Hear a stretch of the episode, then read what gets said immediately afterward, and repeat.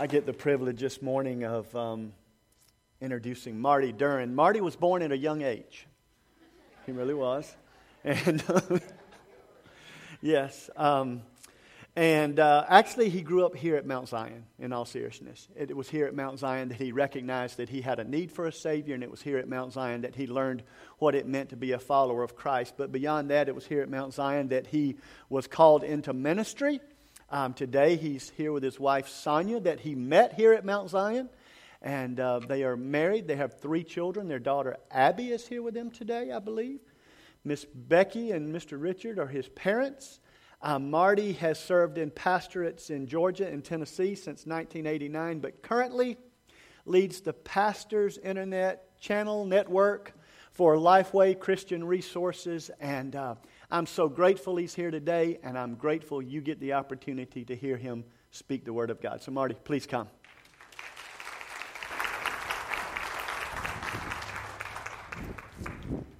Thanks, Chris. It's good to see everybody. I, uh, it's different being back here as an old person than as a young person, but uh, it's really good to see you. I need to ask two questions. First, is Warren Griffin here? Warren, did you make it? No. Is John Blake here? John, I am so glad to see you, my brother. Please make sure we talk to each other after. I want you to meet my wife in the whole nine yards and my family. And is my sister still here? Okay. I promise in Jesus' name, you were included on that information I sent him, and he decided not to mention your name, okay? Uh, that's not exactly true, but I did include you in the thing. She's going to yell at me at lunch for not putting her name in the introduction. So I wanted to make sure that that was clear. Thanks for being here. We're going to be in the book of Esther this morning. If you're not familiar with the Bible, you're new to church or new to Christianity or whatever, Esther's in the Old Testament, which is the first part of your Bible. So if you have a paper Bible or if you have an app, I'm good with you using your app on your smartphone or something like that. Uh, in the Old Testament, just before the book of Psalms, which doesn't start with an S like it ought to, it starts with a P. And then the book of Job, which is actually pronounced Job. Right before that, you find the book of Esther.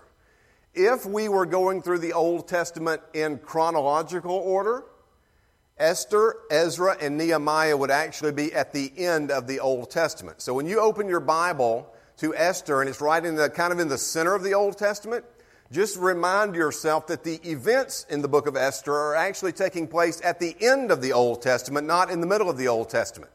Ezra, Nehemiah, and Esther lead up to the period that we call the 400 silent years which are the years between the Old Testament and the New Testament. So if you're going along regular old history like you'd study in school or college, and you get to this period of time on a, a secular timeline, just a timeline of everything that's happened in history, between the, the actual events of the Old Testament that end with Ezra, Nehemiah, and Esther, and the beginning of the New Testament, which begin, the, begins with the book of Matthew, there are 400 years where God did not give any divine inspiration of Scripture. And so we have to go to secular history to find out about the Maccabees and all those cool guys and gals that lived back in that time. But nearing the end of the Old Testament, before the 400 silent years, we come to the, one of the most amazing and fun and cool stories of the entire Old Testament. There are kings and queens and murder and revenge, just like the Princess Bride of the Old Testament, right there in the Bible. It is so stinking cool, and it's only like nine or ten chapters. If you've never read the book of Esther, your homework assignment is between Olympic events to read the book of Esther this afternoon and just take in the whole entire thing. It is really, really good. What we learn from the book of Esther is this What is God doing when we don't see God doing anything? That's really the, the sum of the book of Esther is what is God doing when we don't see God doing anything? Now, I want to ask the question Has there ever been a time in your life that you really did not feel like God was either A, doing anything at all in your life, or B, not doing anything worth bragging about? Anybody? I want to tell you, I've been there. There have been times in my life that I wondered what God was doing, if God was doing anything at all in and around me, and the book of Esther is designed to give us confidence that even when we don't see God working, even when we don't identify God as doing something, God is always at work. There's a unique thing about the book of Esther, unique to every other book in the Bible. Does anybody know what it is? Not my mama. Listen, she can't answer because she knew Esther personally, all right? Lillian? The name of God is not mentioned, prayer is not mentioned, none of the things that we normally associate. You win a prize and see your husband after church to find out what it is. Uh, the things that we normally associate with holiness and godliness and Scripture and Old Testament and New Testament and God being at work, the things that we normally associate with that, the reading of Scripture and prayer and calling on His name, are noticeably absent from the entire book of Esther and yet God was still at work the entire time because He rescued the Jewish people from annihilation. There was a planned genocide, a planned Holocaust. It would not have killed every Jewish person, but it would have killed every Jewish person, person in that area of Persia at the time because of the wickedness of one man whose name was Haman.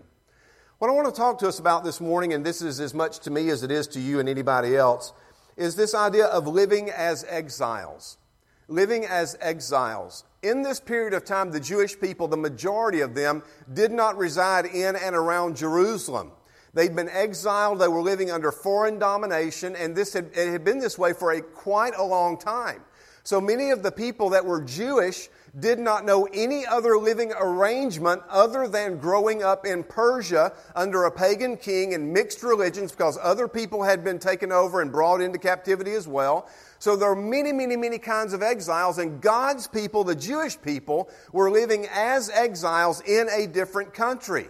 And the reason that I think this is a word that we need to come back to today is because the way things that are going in our world, and I, am not pointing at one specific thing, but generally speaking, the way things are going in our world, then the idea of God's people being exiles can be becoming more and more and more a reality over the next years. Now we have, we have multiple options, but we have two big bad options that we can choose. The first big bad option is we can react negatively to ungodliness around us. And we can cry and whimper and crawl up in a hole and just beg and plead for Jesus to return.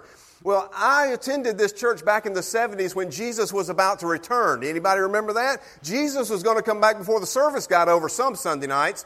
It was, I mean, we, we lived with the idea that Jesus was going to return not just imminently at any moment, but immediately in the next moment. That was how we lived our lives. Well, here we are now 40 some odd years later. Jesus has not returned yet. He will one day. He hasn't returned yet. And I submit that we need to reevaluate how we interact with culture, how we interact with people, how we look at the future, how we evaluate the past, and how we live in the present based on the reality that we got it wrong for a lot of years and Jesus may not come back in our lifetime.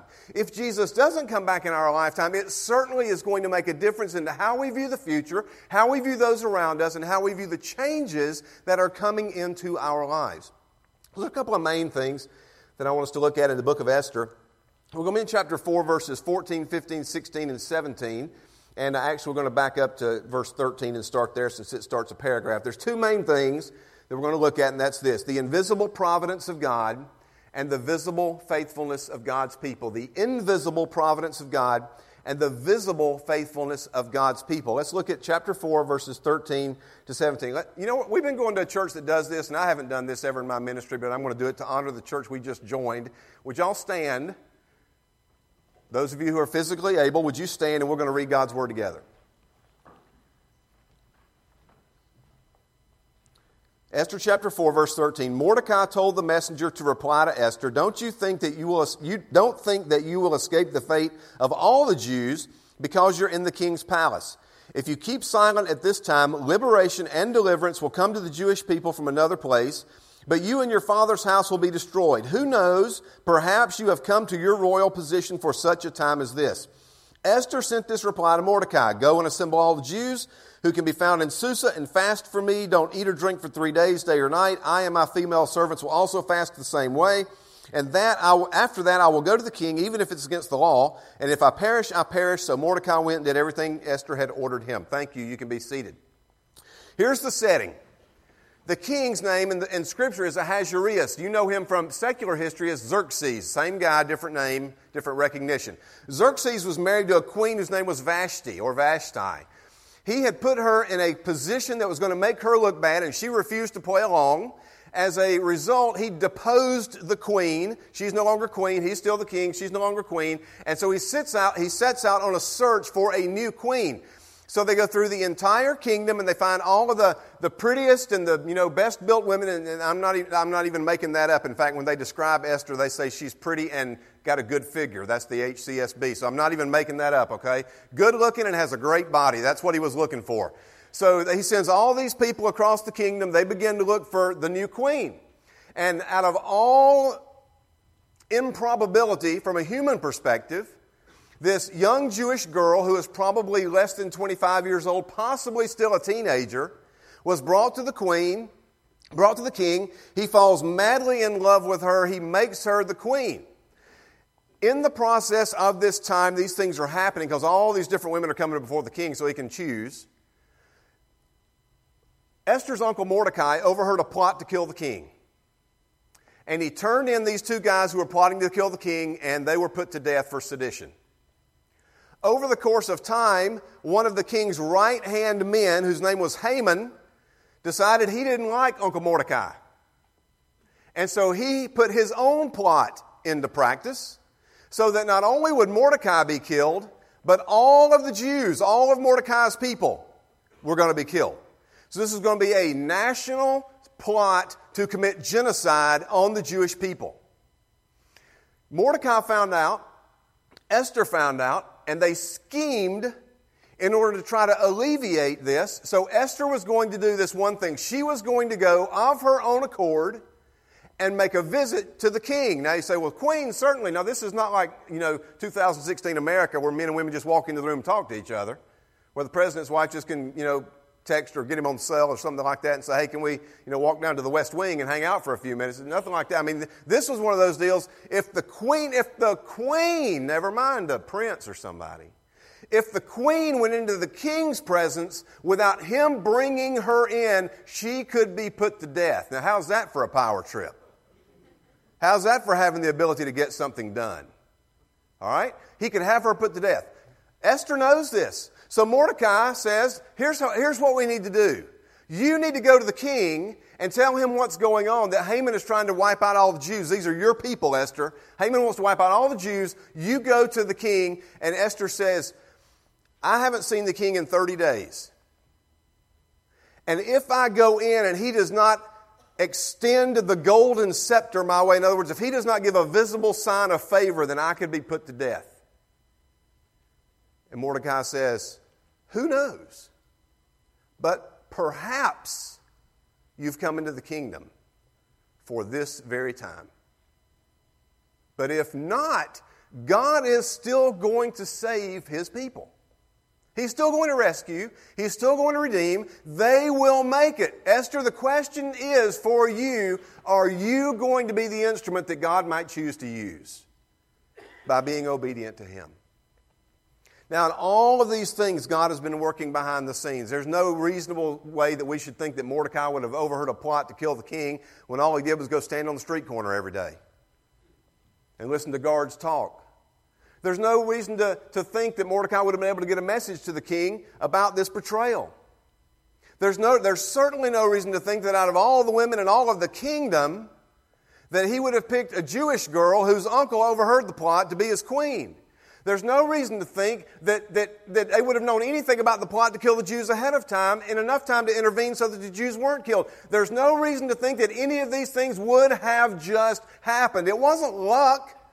There's no such thing as luck. It was the providence of God. Now, I remember when I was a kid, that people would say things like this. You know, somebody would ask, Hey, are you going to be at this meeting? You're going to be at prayer meeting? You're going to be at Sunday school? And people would answer in this way if I'm not providentially hindered, I'll be there. Yeah, anybody ever heard that? You probably have to be a certain age to have heard that. If I'm not providentially hindered, I'll be there. I had no idea what that meant. I mean, maybe their wife's name was Providence and she was going to just smack them around. They couldn't make it to prayer meeting. I mean, I had no idea what the possibility was. But as I learned, what I learned was that God is providential. Miracles are God working in the foreground. Miracles are God working in the forefront where you can see what's going on. So when we think about God working, most of the time what we think about is, you know, Samson killing a thousand Philistines or Samson ripping the jaws of a lion open or Noah and the ark or Jesus walking on water or Elijah calling down fire out of heaven or Elisha, you know, splitting the, the river and walking across. We think about all of those kinds of things when we think, when we think about God working. But I want to ask you this question. Is it even logical to think that the only time God has ever worked in human history is when a miracle happened? The providence of God is God working behind the scenes. It's, it's where you don't see Him doing stuff. That's the providence of God. So when these old timers would say, I'll be there if I'm not providentially hindered, what, what they were saying was they were giving an acknowledgement that God was at work in the world and their plan might not specifically line up with His plan on Wednesday night at 7 o'clock. Their plan was to be there Wednesday night at 7 o'clock, but if God providentially, for some reason, decided they didn't need to be there, they'd be somewhere else. That's why we as believers, we don't rely on luck. We don't rely on chance. We don't rely, we, we, whatever is just not the verbiage of Christianity. It, I know it's the verbiage of today, but it's not, we don't come to God and pray, oh, well, whatever, you know. I got a prayer request and, you know, but whatever. My mama's sick, but whatever. You know, that's not the way we pray. We understand that God's will doesn't always align with ours, and ours doesn't always align with God's. But we give God the, the room in our hearts and in our minds to be working without necessarily showing Himself at work. One of the old religious confessions was called the Belgic Confession. And it taught the doctrine of providence in this way quote, it gives us unspeakable comfort since it teaches us that nothing can happen to us by chance, but only by the arrangement of our Heavenly Father.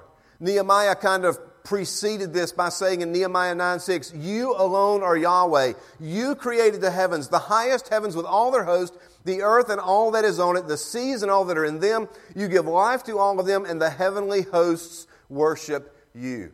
Now, when we don't recognize the providence of God, we actually do damage to our understanding of God because it hurts our ability to worship.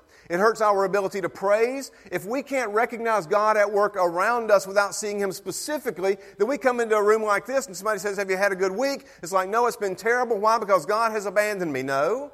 God has not abandoned you, even if you can't see Him at work. Even if He's not working in you at a particular moment, He's working around you all the time until He comes back to working in you and in me.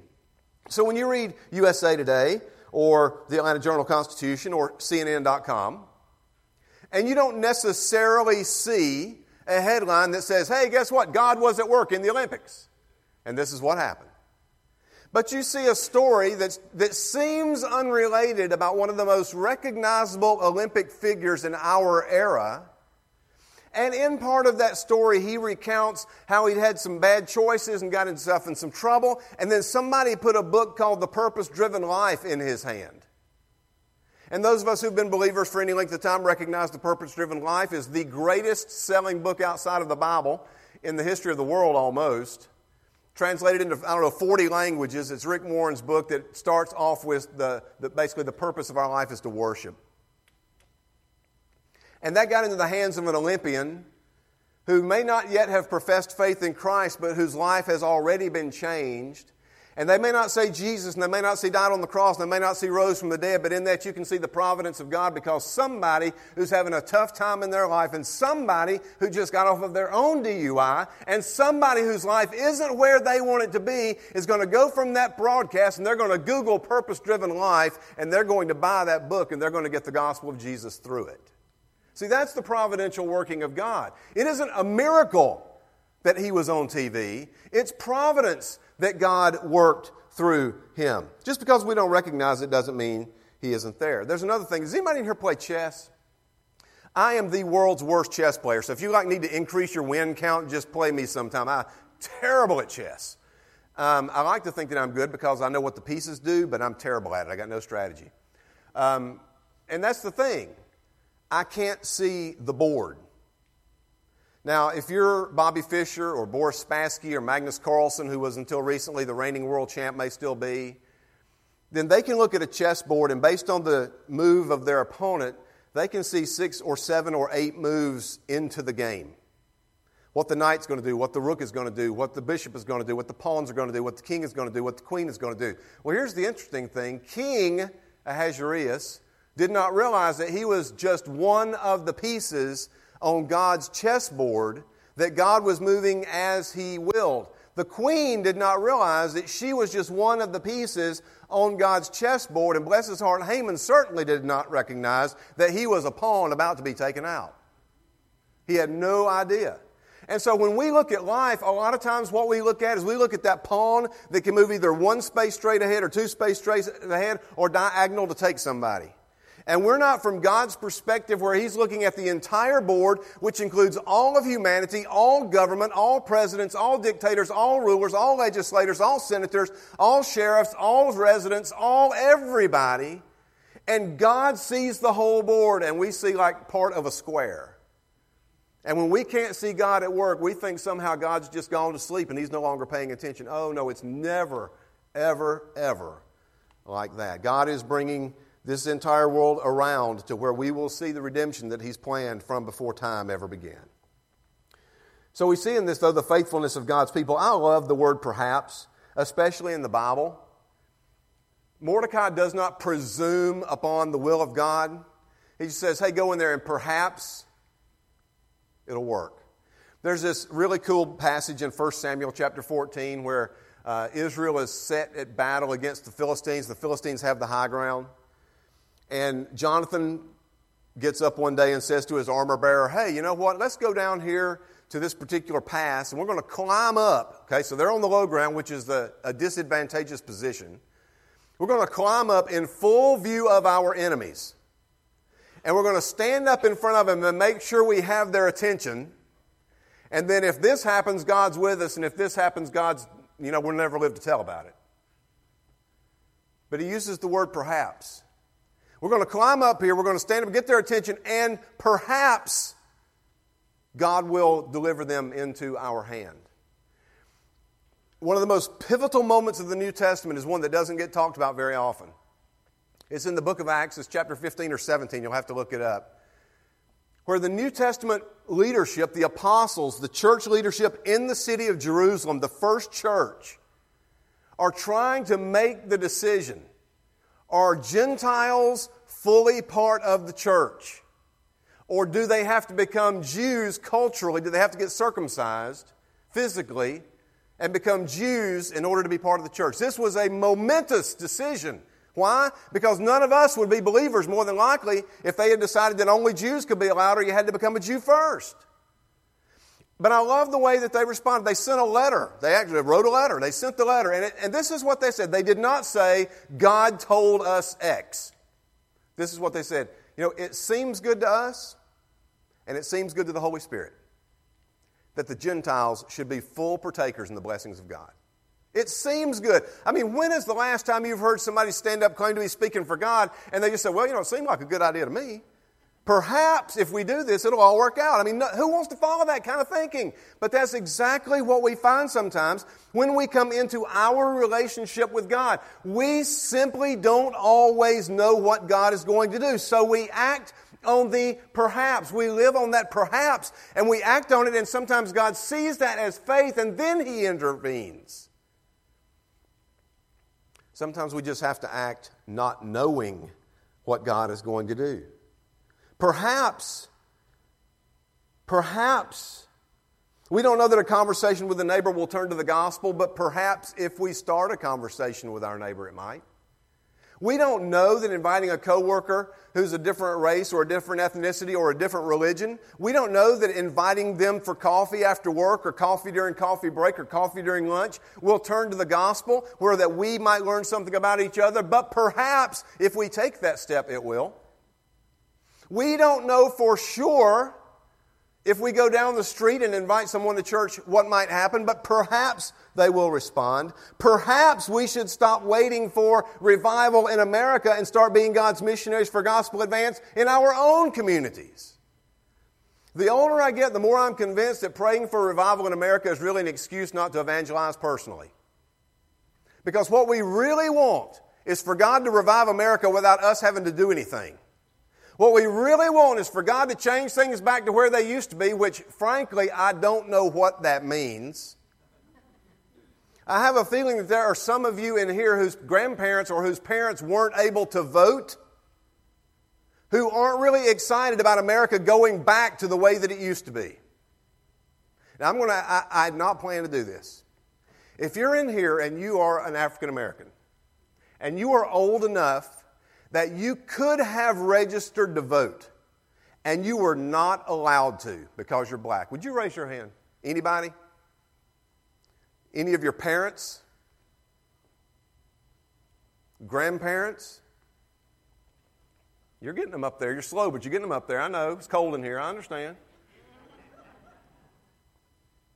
I heard Derwin Gray say from the stage of the, the Southern Baptist Convention Pastors Conference the other day I don't want to go back to a time when my people couldn't vote. And we need to understand the language that we use when we talk about revival is not going back to anything. It's going forward to where God wants us to be. That's what revival includes. It's not going back. It starts with repentance, and the, it starts with repentance, and the purpose of repentance is so we don't go back. So the idea that we're going to repent and then go backwards doesn't even exist in the idea of revival. So when we pray, now I, my parents will soon have been members of the church for 40 years. I was like, I don't know, 16 years old when we moved here or something like that from a church over in another part of town.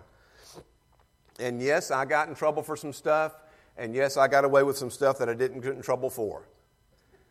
But there were formative, formative years for me in this building. Not just this campus, in this building, and the other building that's up on the corner, and that brick building on the side over here.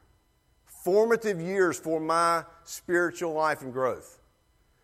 But I'm going to tell you, back in those days, you could see Fred Mays from Marcus Adamson's farm on a Sunday morning because he's the only black guy in the building. And it was that way for a long time. What I love about coming back to Mount Zion is this looks like the community that surrounds this building. It looks like the people within Clayton County. Now, let me tell you something, and I, am telling you this as one who hasn't been here and one who has. In my view, from watching from a distance and understanding Chris and his heart, your greatest days are ahead if you will pursue God passionately and pursue your neighbors and friends and loved ones and schoolmates with everything that you have to give them the gospel of Jesus, your greatest days are not behind, your greatest days are ahead. The only real question is are you going to say, perhaps if we do this, God will bless it, and let's just go do it? Let's just go see how many poor people we can reach, how many unemployed people we can reach, how many rich people we can reach, how many people we can reach. You may not know this, there are a lot of churches in the United States of America that do not reflect the community to which they are supposed to be a part. They're like an island of humanity in a sea of people. Uh, they're like an island of refuge. It's like, you want to talk about a wall, it's like some churches just have walls built around them. You have to learn six kinds of different passwords to get inside. And there's just no concept of that in the scriptures at all. If you want to be an island, I love this, the analogy that William Booth, founder of the Salvation Army, gave of Jesus in the sea, rescuing people, bringing them to the shore, and going back and getting more people and bringing them to the shore. While all of those who've been rescued then move into houses and sip coffee and look out at the ocean and all of the torrent of ocean and all of the roughing, the rough seas and the people dying and the people drowning, and they just praise Jesus for saving people while Jesus is screaming out with a hoarse voice, Why don't you come help me? And in our culture, in the day in which we live, we can, we can curl up in the fetal position and we can cry and scream because there are things happening around us that we don't understand. Or we can look and say, God, there's never a time in the history of this world that you're not at work, and I don't see it, but I want to see it. So, in everything that's going on in my community, everything that's going on in my work, everything that's going on in my family or my country, and all the things that are going on in this world, if you will show me where you are working, then I will pray and I will do and I will serve and I will be a part of what you're doing. Living as an exile only works for the kingdom when we refuse to isolate ourselves away from the very people who need help. God has always worked when His people were in a minority. I'm not speaking racially, I'm speaking kingdom wise. God has always worked when His people are in a minority. So just because Christians might become a, a minority in America is not necessarily bad news. It may not feel great, but it's not necessarily bad news. God's people were not a majority in Persia. In the story that we read this morning in the book of Esther, God's people were a minority, but God worked to save all of them. You want to see God at work? You want to see God doing something? You want God to use you? Then don't be afraid. Step out, build relationships with the people that you know need Christ or the people you suspect need Christ, and you allow God to use you to reach them. We are exiles. We've always been exiles. Hasn't always felt like it. It's been, it's been pretty comfortable being a Christian in the United States for the most part. For many people, for, for many it hasn't, but for, for a lot it has. It's not going to be as comfortable for many going forward. That does not mean that God is not at work. It does not mean that God is not going to be at work. And it does not mean that God will not answer us in the perhaps if we will chase Him and live as if He means something to us. Thank you for listening to today's message. To learn more or to contribute through online giving, please visit www.mzbc.org. If you enjoyed this message and would like to hear more, simply click on the Sermons tab or subscribe to the Simple Truth podcast through iTunes. Thank you for supporting Mount Zion, where you are welcome, wanted, and needed.